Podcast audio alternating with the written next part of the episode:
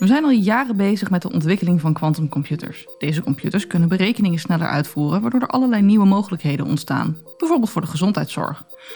Maar de ontwikkeling van deze computers is nog lang niet klaar en alle grote beloftes die gemaakt zijn, die zijn nog niet waarheid. Dus wanneer kunnen we er dan wel echt mee aan de slag? Hoi, ik ben Eveline Meijer, redacteur bij AG Connect en in Toekomstmuziek praten we hierbij over de meest interessante technologische ontwikkelingen.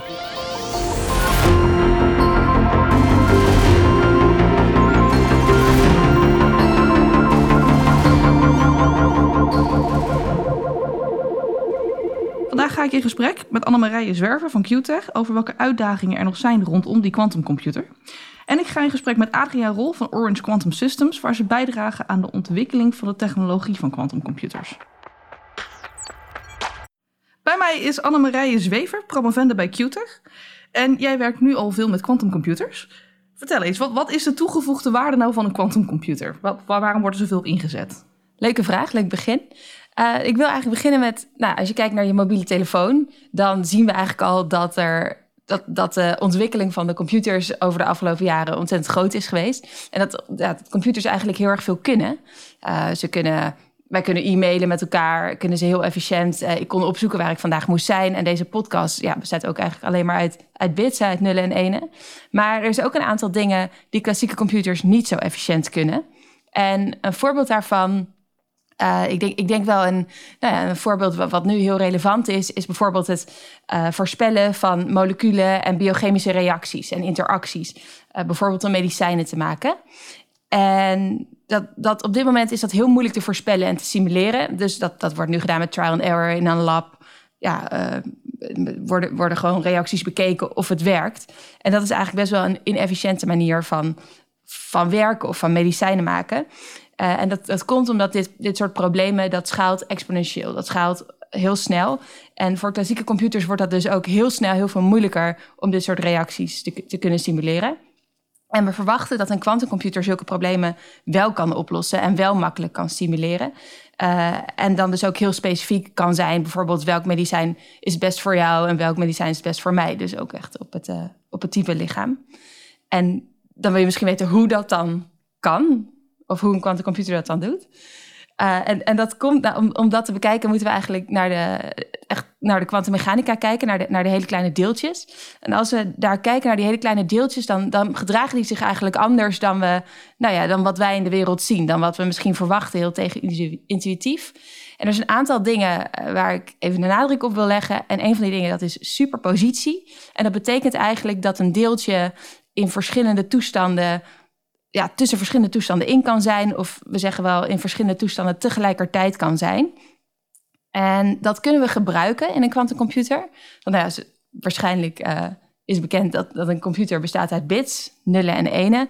Uh, en een bit is of 0 of 1. En voor een kwantumcomputer maken we gebruik van die superpositie. En dan is dus, kan een bit 0 zijn of 1. Maar ook dus in die toestand tussen 0 en 1 in. Of 0 en 1 tegelijkertijd. Um, en dat, dat, dat is heel raar om, om je voor te stellen. Ik kan het me eigenlijk al bijna niet voorstellen wat dat nou precies betekent tussen 0 en 1 tegelijkertijd in. Zelfs, zelfs Einstein had daar moeite mee om het te interpreteren. Maar het leuke is, we kunnen er wel mee werken. En we kunnen dus echt toestanden maken die, die tussen 0 en 1 in zitten. En wat dat nou specifiek betekent, we kunnen een, een tweede begrip van de kwantummechanica gebruiken. En dat heet verstrengeling.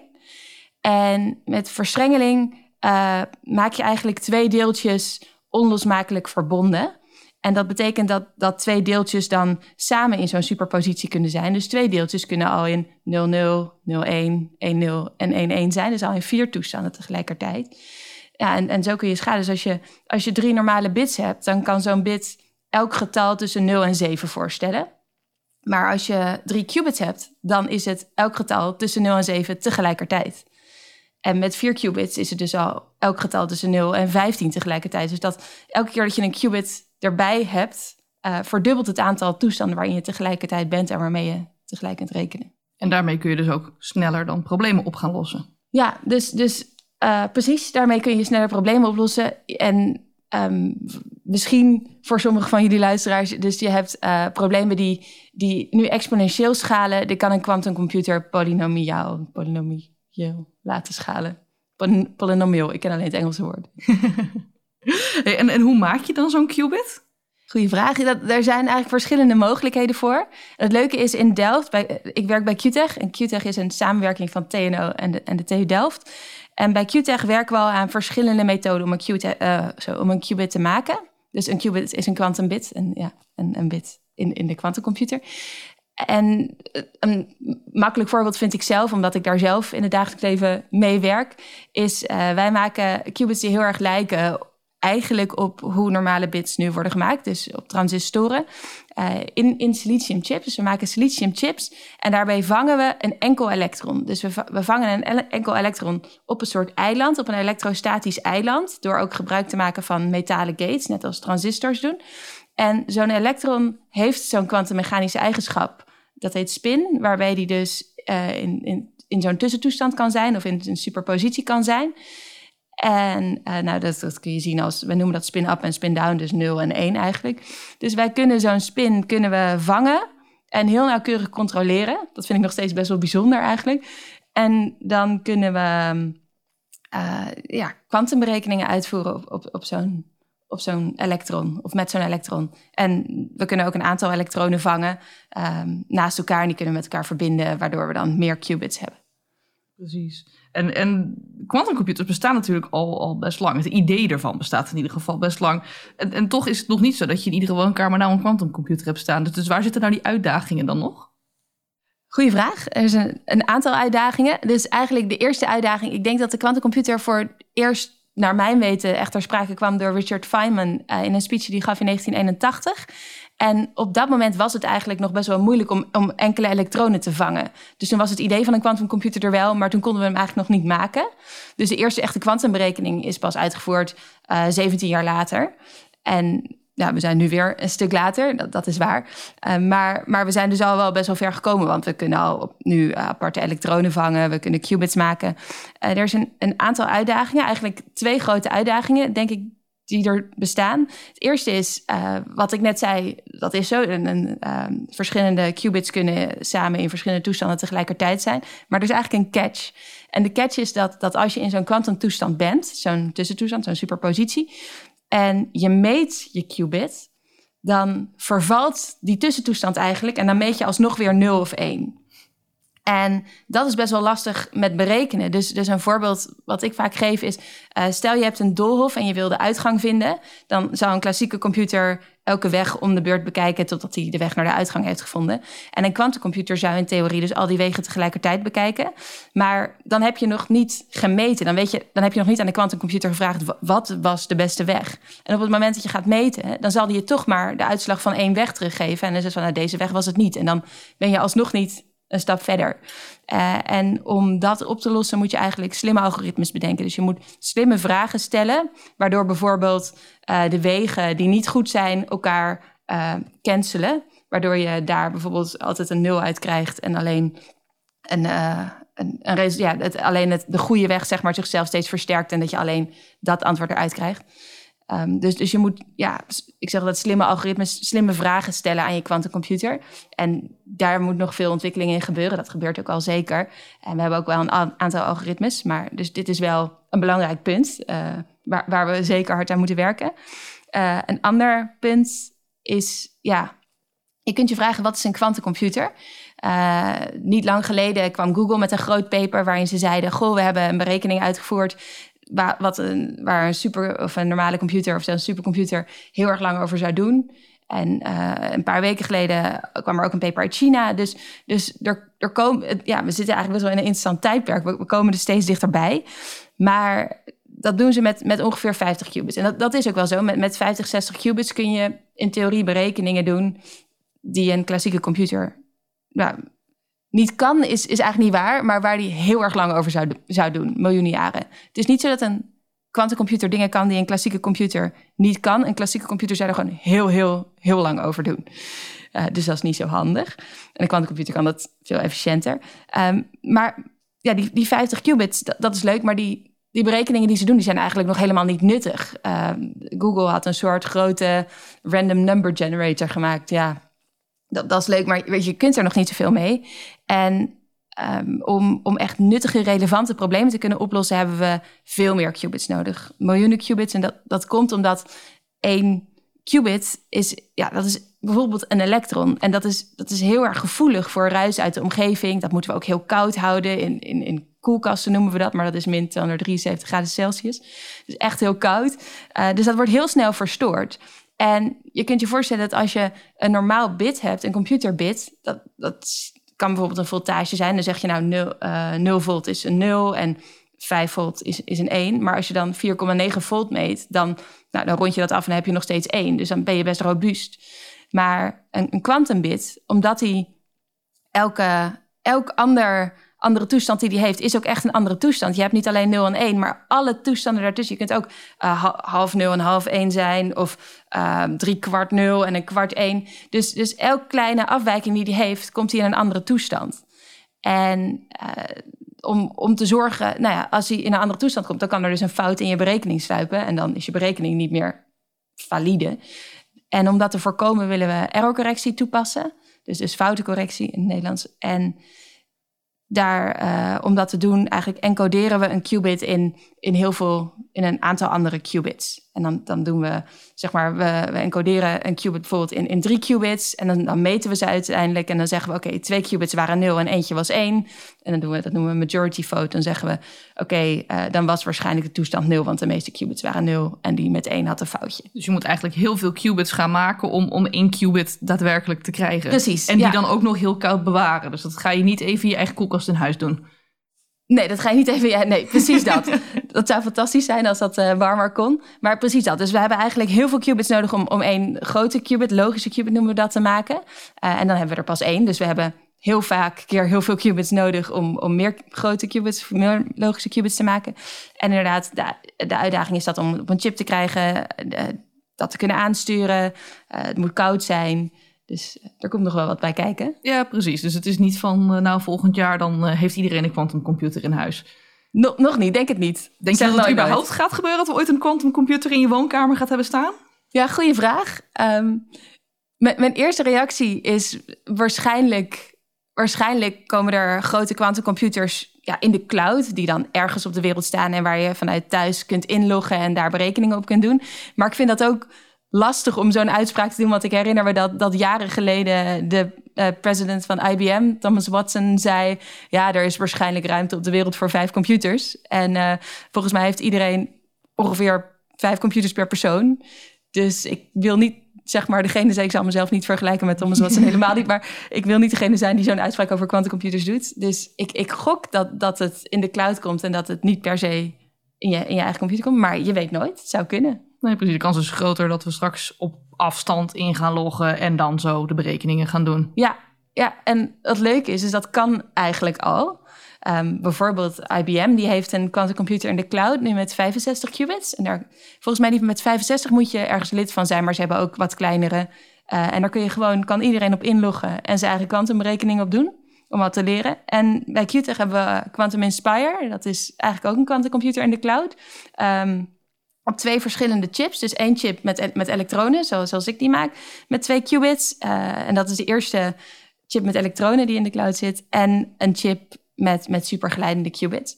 En daar kan ook iedereen op inloggen en, en kom, ja, kwantumberekeningen op doen. Ja, precies. Die dan dus vooral sneller uitgevoerd worden. Het is nog niet zo dat je het echt kan gebruiken voor die medische toepassingen. Nee, zeker niet. je, je kunt uh, nog net niet... Nee, Nee, bij onze kun je nog net niet. Maar als we een aantal qubits meer zouden hebben, zou je bijvoorbeeld 15 kunnen opdelen in 3 en 5. Uh, Precies. Dat vinden wij dan heel leuk. Ja.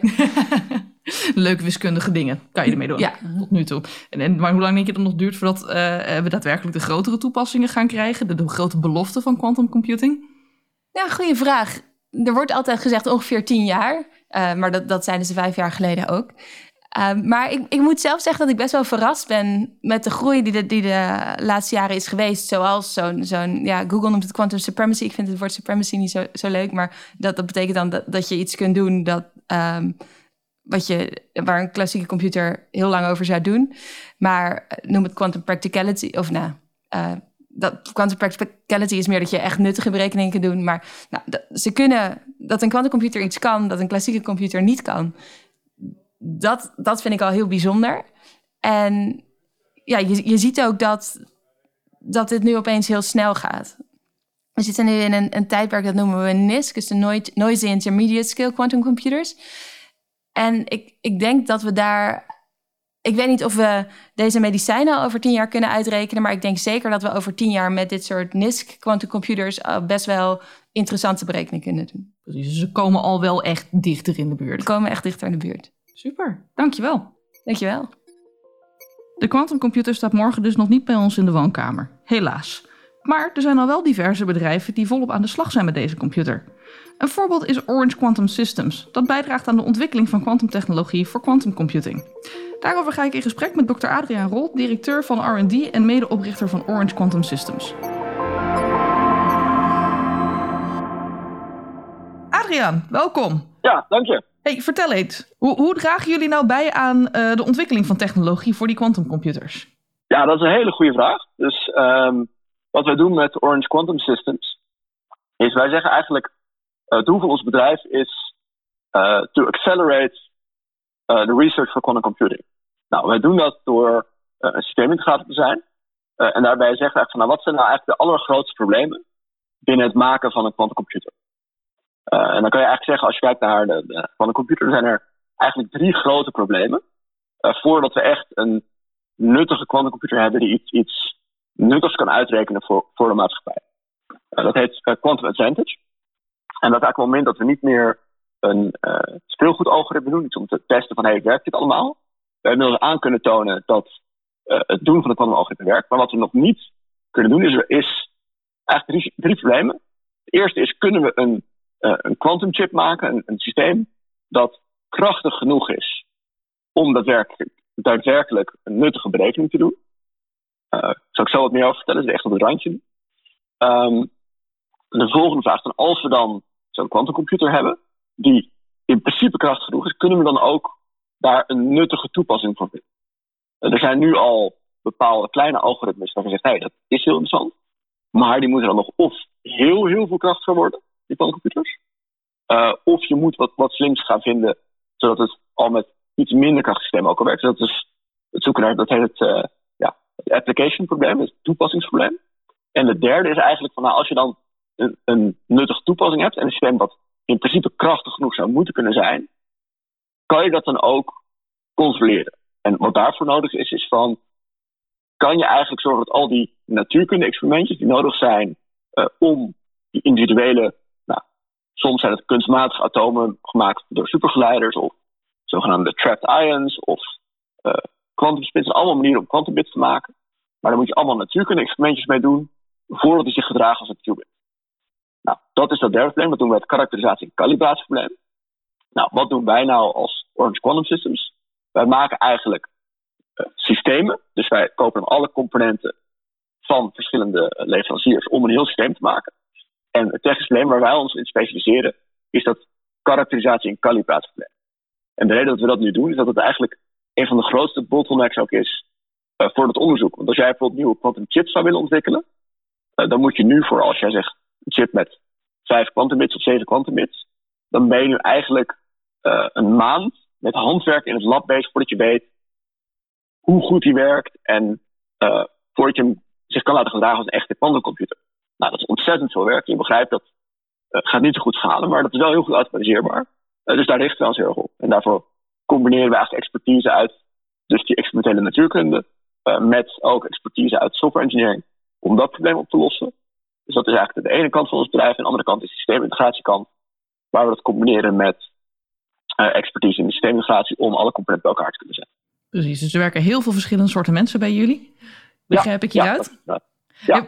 Want, want waarom doen we dat nog handmatig eigenlijk? Dat, dat kalibreren van die chips, waarom hebben we dat niet eerder geautomatiseerd? Was dat niet mogelijk?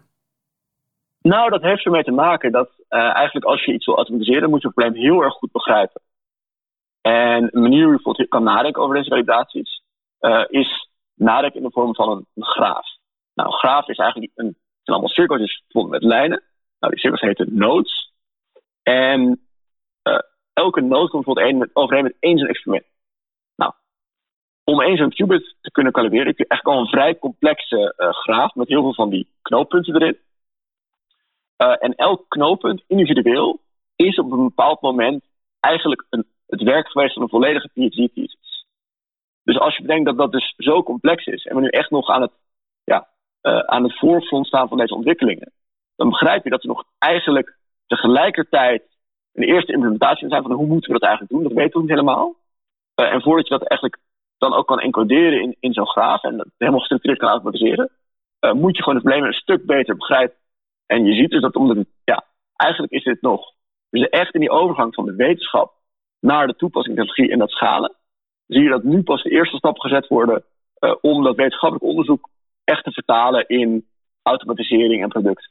En, en dat zie je ook bijvoorbeeld in het, het Nederlands ecosysteem, zie je dat er nu de afgelopen twee jaar ontzettend veel kleine bedrijven gestart zijn. Uh, wij, wij zijn ook, wij bestaan nu afhankelijk van hoe, hoe je rekent iets minder of iets meer dan een jaar. Um, en we zijn dus ook een, een spin-off vanuit de, de universiteit en de TNO. Uh, Security is een samenwerking tussen TNO en TNO. We zijn daar een spin-off van. Mm -hmm. um, en je ziet dus nu heel veel uh, bedrijven eigenlijk zeggen van nou, nu is het moment uh, om deze technologie van de wetenschap naar producten te krijgen die iets nuttigs doen. Dus dat is waarom dat nu pas gebeurt. Ja, precies. En dat geldt dan dus ook voor die systeemintegratie. Want dat zal dus gaan om al die verschillende bedrijven die allerlei verschillende componentjes aanleveren. Gok ik. Ja, klopt.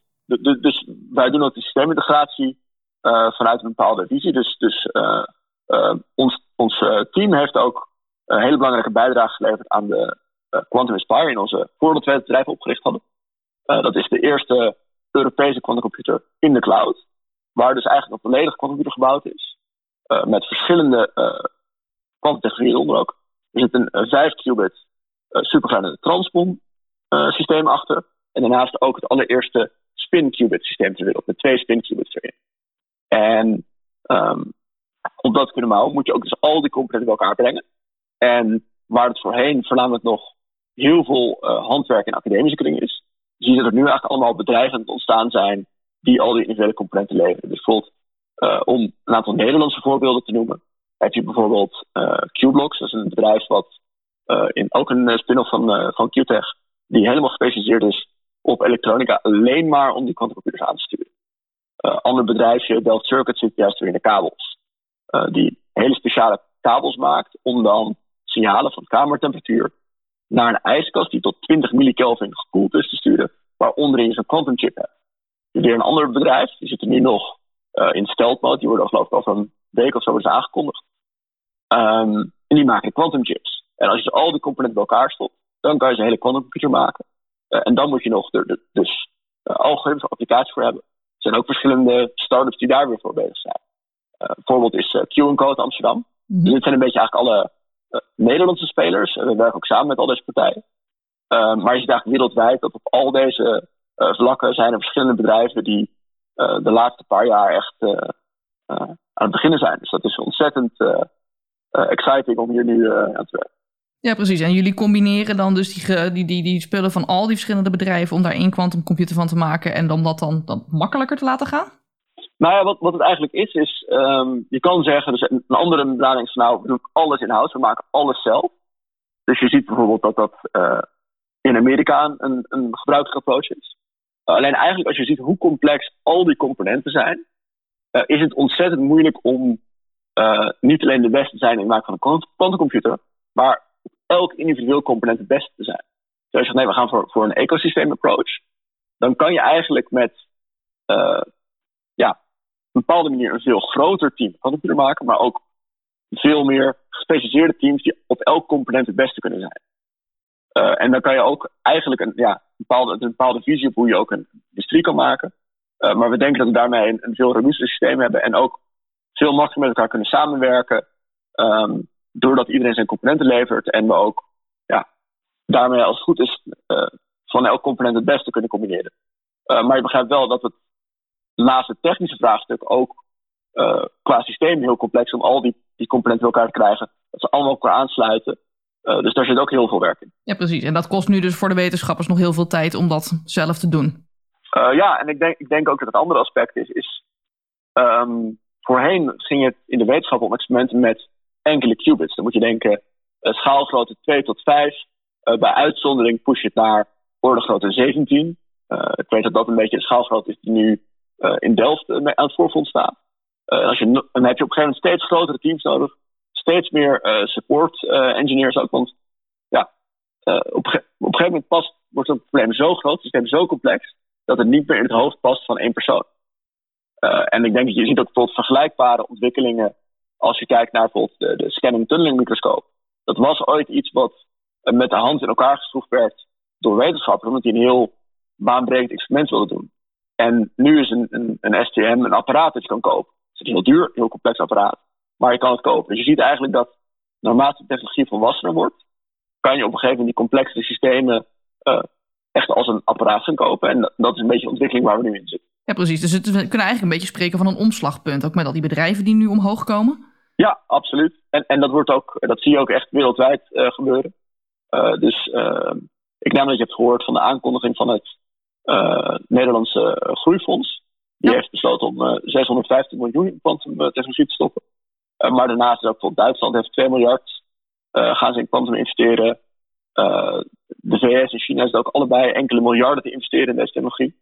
Dus je ziet ook echt van dat dat op dat hoogste niveau wordt gezien dat het een hele belangrijke technologische ontwikkeling is. Uh, en je ziet dus ook dat het in de stroomversnelling uh, raakt. Maar ik moet wel bijzeggen dat het niet alleen van nu, maar dat, dat speelt al ja, enkele tientallen jaren dat het een opkomst is. en nu zegt dat, dat omslagpunt, je denkt van het gaat nu echt van de wetenschap naar de eerste bedrijven, startups en ook grote bedrijven die er ook in zitten. Bijvoorbeeld zijn Google, IBM zijn erg prominent aanwezig. Intel, Microsoft zijn bijvoorbeeld weer in Delft ook actief. Um, dus dat, dat, die grote bedrijven zijn ook allemaal erg geïnteresseerd erin. Um, en ja, de verwachting is dat binnen afzienbare tijd uh, moet daar ook de eerste echte nuttige toepassing uitkomen. Een uh, andere belangrijke milestone die 2019 behaald is, toen heeft Google het zogenaamde Quantum Supremacy Experiment gedaan. Waar ze eigenlijk hebben laten aangetoond dat ze een quantumcomputer hadden die krachtig genoeg was om een probleem dat op een uh, klassieke computer, uh, supercomputers, de snelste supercomputer ter wereld, zou dat volgens hun berekeningen dat probleem 10.000 jaar duren, terwijl ze dat in enkele uren konden doen op een quantumchip. Maar de disclaimer is wel, dat is een probleem wat echt specifiek bedacht is om heel moeilijk te zijn voor klassieke computers, heel makkelijk voor een quantumcomputer en eigenlijk geen praktische toepassing heeft. Uh, maar dat geeft wel aan dat het echt op het uh, heel dichtbij is. Ja, precies. Dus jij hebt er wel vertrouwen in dat dit gaat slagen ik heb daar absoluut vertrouwen in. Maar ik ben niet de meest neutrale uh, persoon dat aan het vragen, denk ik. Uh, maar nee, ik ben, ik ben er zeker enthousiast over. En tegelijkertijd, ik weet ook hoe moeilijk het is. Dus als ik zeg het is heel dichtbij, dan kan het nog wel vijf tot tien jaar gaan duren voordat we de eerste uh, echte nuttige toepassing gaan zien. Ja, precies. Maar in de tussentijd is er dus al heel veel. Dat is het leuke ook van. Wij zijn nu bedrijven, wij, wij zeggen ook expliciet als bedrijf van hé, hey, dat quantum advantage, dat die nuttige toepassing is er nog niet. Maar wat er wel is, is dus die markt voor onderzoek. En, en die tools om daar, uh, ja, om daar systemen te leveren voor onderzoek aan uh, overheidsonderzoeksinstituten, uh, universiteiten, maar ook aan andere start-ups en aan grotere bedrijven. Dus die markt is er al. En dat, dat maakt dat je wel echt gaat van puur technologie naar echt producten die iets nuttigs moeten doen. En uiteindelijk zit je precies de juiste plek om ook op een gegeven moment die stap te maken van nou, als we nu echt werken, weten welk systeem het is, al die dingen werken, kunnen we dan ook die stap zetten naar uh, die, die leveren. We gaan echt, moeten echt zien hoe die markt zich ontwikkelt uh, en, en hoe iedereen daar zijn niche vindt. Maar dat is echt, uh, ja, ik vind het wel leuk. Ja, precies. Maar het heeft dus wel wat opgeleverd, zeg maar. Ook al zijn we nog niet bij de daadwerkelijke quantumcomputers die nuttige toepassingen hebben. Nou, dat, dat, is misschien ook heel goed om even, even te benadrukken. Is naast, zeg maar, een beetje de holy grail van... We hebben een quantumcomputer die echt fundamenteel dingen kan doen... die echt niet kan op de snelste computer ter wereld. En ook nooit zal kunnen uh, zijn er ook heel veel ja, spin-off technologieën die je nu al ziet. Dus uh, één prominente categorie zijn de zogenaamde uh, quantum-inspired algorithms. Dat zijn eigenlijk klassieke algoritmes voor normale computers, die geïnspireerd zijn door wat we geleerd hebben met het ontwikkelen van algoritmes voor quantumcomputers. Nou, dat is meteen nuttig toepasbaar. andere dingen zijn, je ziet bijvoorbeeld dat de elektronica bedrijven en ook de controlsoftware die maken, ja, dat, dat is nu heel erg gemaakt voor deze toepassingen. Maar je ziet dat het ook weer toepassing in andere vakgebieden heeft. Om een goed voorbeeld te geven, uh, de Delft Circuits, dus een ander bedrijf ook in Delft, die maakt uh, speciale flexibele kabels. En echt bedacht van, hé, hey, zo'n computer heeft heel veel kabels zijn ijskast in moeten, maar die zijn groot, bulky, geleiden veel warmte. Nou, die hebben ze gemaakt, maar dat blijken ook heel veel toepassingen te hebben in bijvoorbeeld de ruimtevaart, omdat ze heel licht en flexibel zijn. Uh, of in dus die uh, scanning tunneling microscoop had. Want ze kunnen hoogfrequente signalen overbrengen op een flexibele kabel. Dus dan breng je niet de trillingen over van je systeem, maar wel je signaal. Dat, dan zie je ineens dus dat die technologie ontwikkeld voor quantum ook weer uh, andere toepassingen hebben. Dus uh, kijk, ik ga er natuurlijk vanuit dat het allemaal gaat lukken. Maar stel nou dat dat gebeurt niet, dan heb je nog steeds ontzettend veel uh, andere activiteiten die rechtstreeks voortkomen hieruit. Ja, precies. ja. Het, levert dus hoe, het hoe levert hoe dan ook, levert het wel wat op. Het, het levert hoe dan ook wat uit. Dat wel wat op. En als je bijvoorbeeld kijkt, een, vergelijking die uh, wel eens gemaakt wordt, is dat, dat de schaalgrootte waarmee nu uh, interesse is in kwantumtechnologie, wordt eigenlijk ook af en toe vergeleken met uh, de space race uit de Koude Oorlog. En je ziet van ja, wat hebben we er nu aan dat we ooit met een raket naar de maan geweest zijn? Ja, dat, dat doen we niet eens meer. Maar tegelijkertijd zie je dat er zo ontzettend veel technologie, industrie en andere activiteiten afgekomen zijn van die hele gefocuste ja, technologieontwikkeling. Uh, en ik verwacht, ja, zelfs, ja, ik denk dat het gaat lukken. Maar zelfs als het niet zo is, we komen even midden uit. Ja, dan zal je nog steeds zien dat het ontzettend veel uh, nuttige activiteiten oplevert. Ja, precies. Hey, nou ben jij heel positief. Dus waar denk je dan dat we over een jaar of tien zijn? Hebben we dan allemaal een quantumcomputer die we kunnen gebruiken? Uh, nee, dat denk, dat denk ik niet. Um, ik denk wel dat je de invloed ervan voelt. Maar waarom ik zeg van, van ik denk dat niet, is nou, zoals ik zei, momenteel werken die computers nog. De meeste werken op temperaturen van 10 millikelvin. Dat is uh, kouder dan, dan uh, de ruimte. Um, dus dat staat het beste in een, in een loods met allemaal technische apparatuur. Eigenlijk vergelijkbaar met hoe een supercomputercluster ook in een loods staat op een plek waar de stroom goedkoop is en die faciliteiten aanwezig zijn. Nou, ik verwacht een vergelijkbaar model voor quantumcomputers.